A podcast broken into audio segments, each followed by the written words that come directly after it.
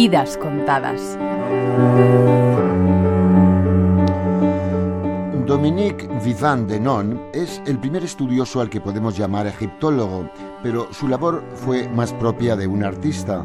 Es una de las personalidades más llamativas del antiguo régimen y del imperio. Diderot, Voltaire, Robespierre, Josefina de Beauharnais o Bonaparte jalonan su vida.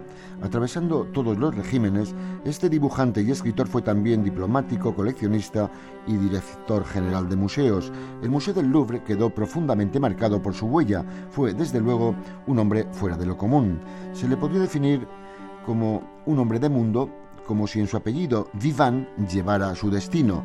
Frecuentaba los salones de las cortes europeas en las que se le apreciaba y a cuyas mujeres era enormemente aficionado.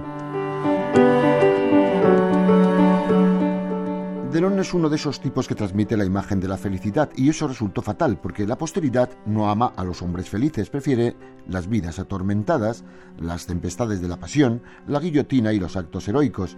La posteridad tiene querencia por la tragedia y por ello otorga su preferencia a los monomaníacos, a los que solo tienen una pasión, una idea fija, escribir, pintar, ganar batallas, las mujeres, qué sé yo.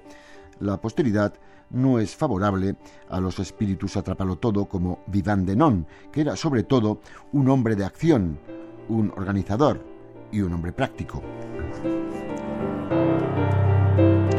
Aunque se hizo pintar por los artistas más célebres de su tiempo, cayó en el olvido, salvo que una de las puertas del Louvre lleva su nombre. Es poco para una vida que se cuenta entre las más apasionantes de una época rica en biografías extraordinarias. Nacido en una familia acomodada, después de diversas tentativas de abrirse camino en la literatura, publica Le Point de l'Andemain, El punto del mañana, que escribió en tan solo 24 horas y que se considera la novela corta más delicada de su género, el erotismo. Su habilidad como dibujante le valió ser nombrado miembro de la Academia y Vivant Denon formó parte del grupo de sabios ante los que Napoleón Bonaparte descubrió sus ambiciosos planes, conquistar Egipto. Unos 175 sabios acompañaron a sus 34.000 soldados en las bodegas de aquellos 328 buques de guerra con que partió junto con más de 2.000 cañones, albergaban el material científico más perfecto y avanzado de la época. Además del descubrimiento de la piedra roseta, lo más relevante fue la actividad de Vivant Denon. A lo largo de la campaña madrugaba para explorar monumentos, dibujaba a caballo, descansando, incluso comiendo.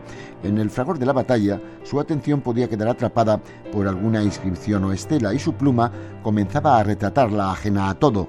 Sus dibujos eran escrupulosamente fieles, no se permitía deformar lo que veía por el respeto que le infundía aquel viejo mundo tan nuevo para él. Se calcula que realizó unas 40.000 láminas. Hoy, algunas de ellas tienen un valor inestimable porque son el único vestigio que nos queda de monumentos destruidos después de la estancia de Vivant Denon. Un ejemplo es su dibujo de la capilla de Amenofis III en Elefantina. Gonzalo Ujidos, Radio 5, Todo Noticias.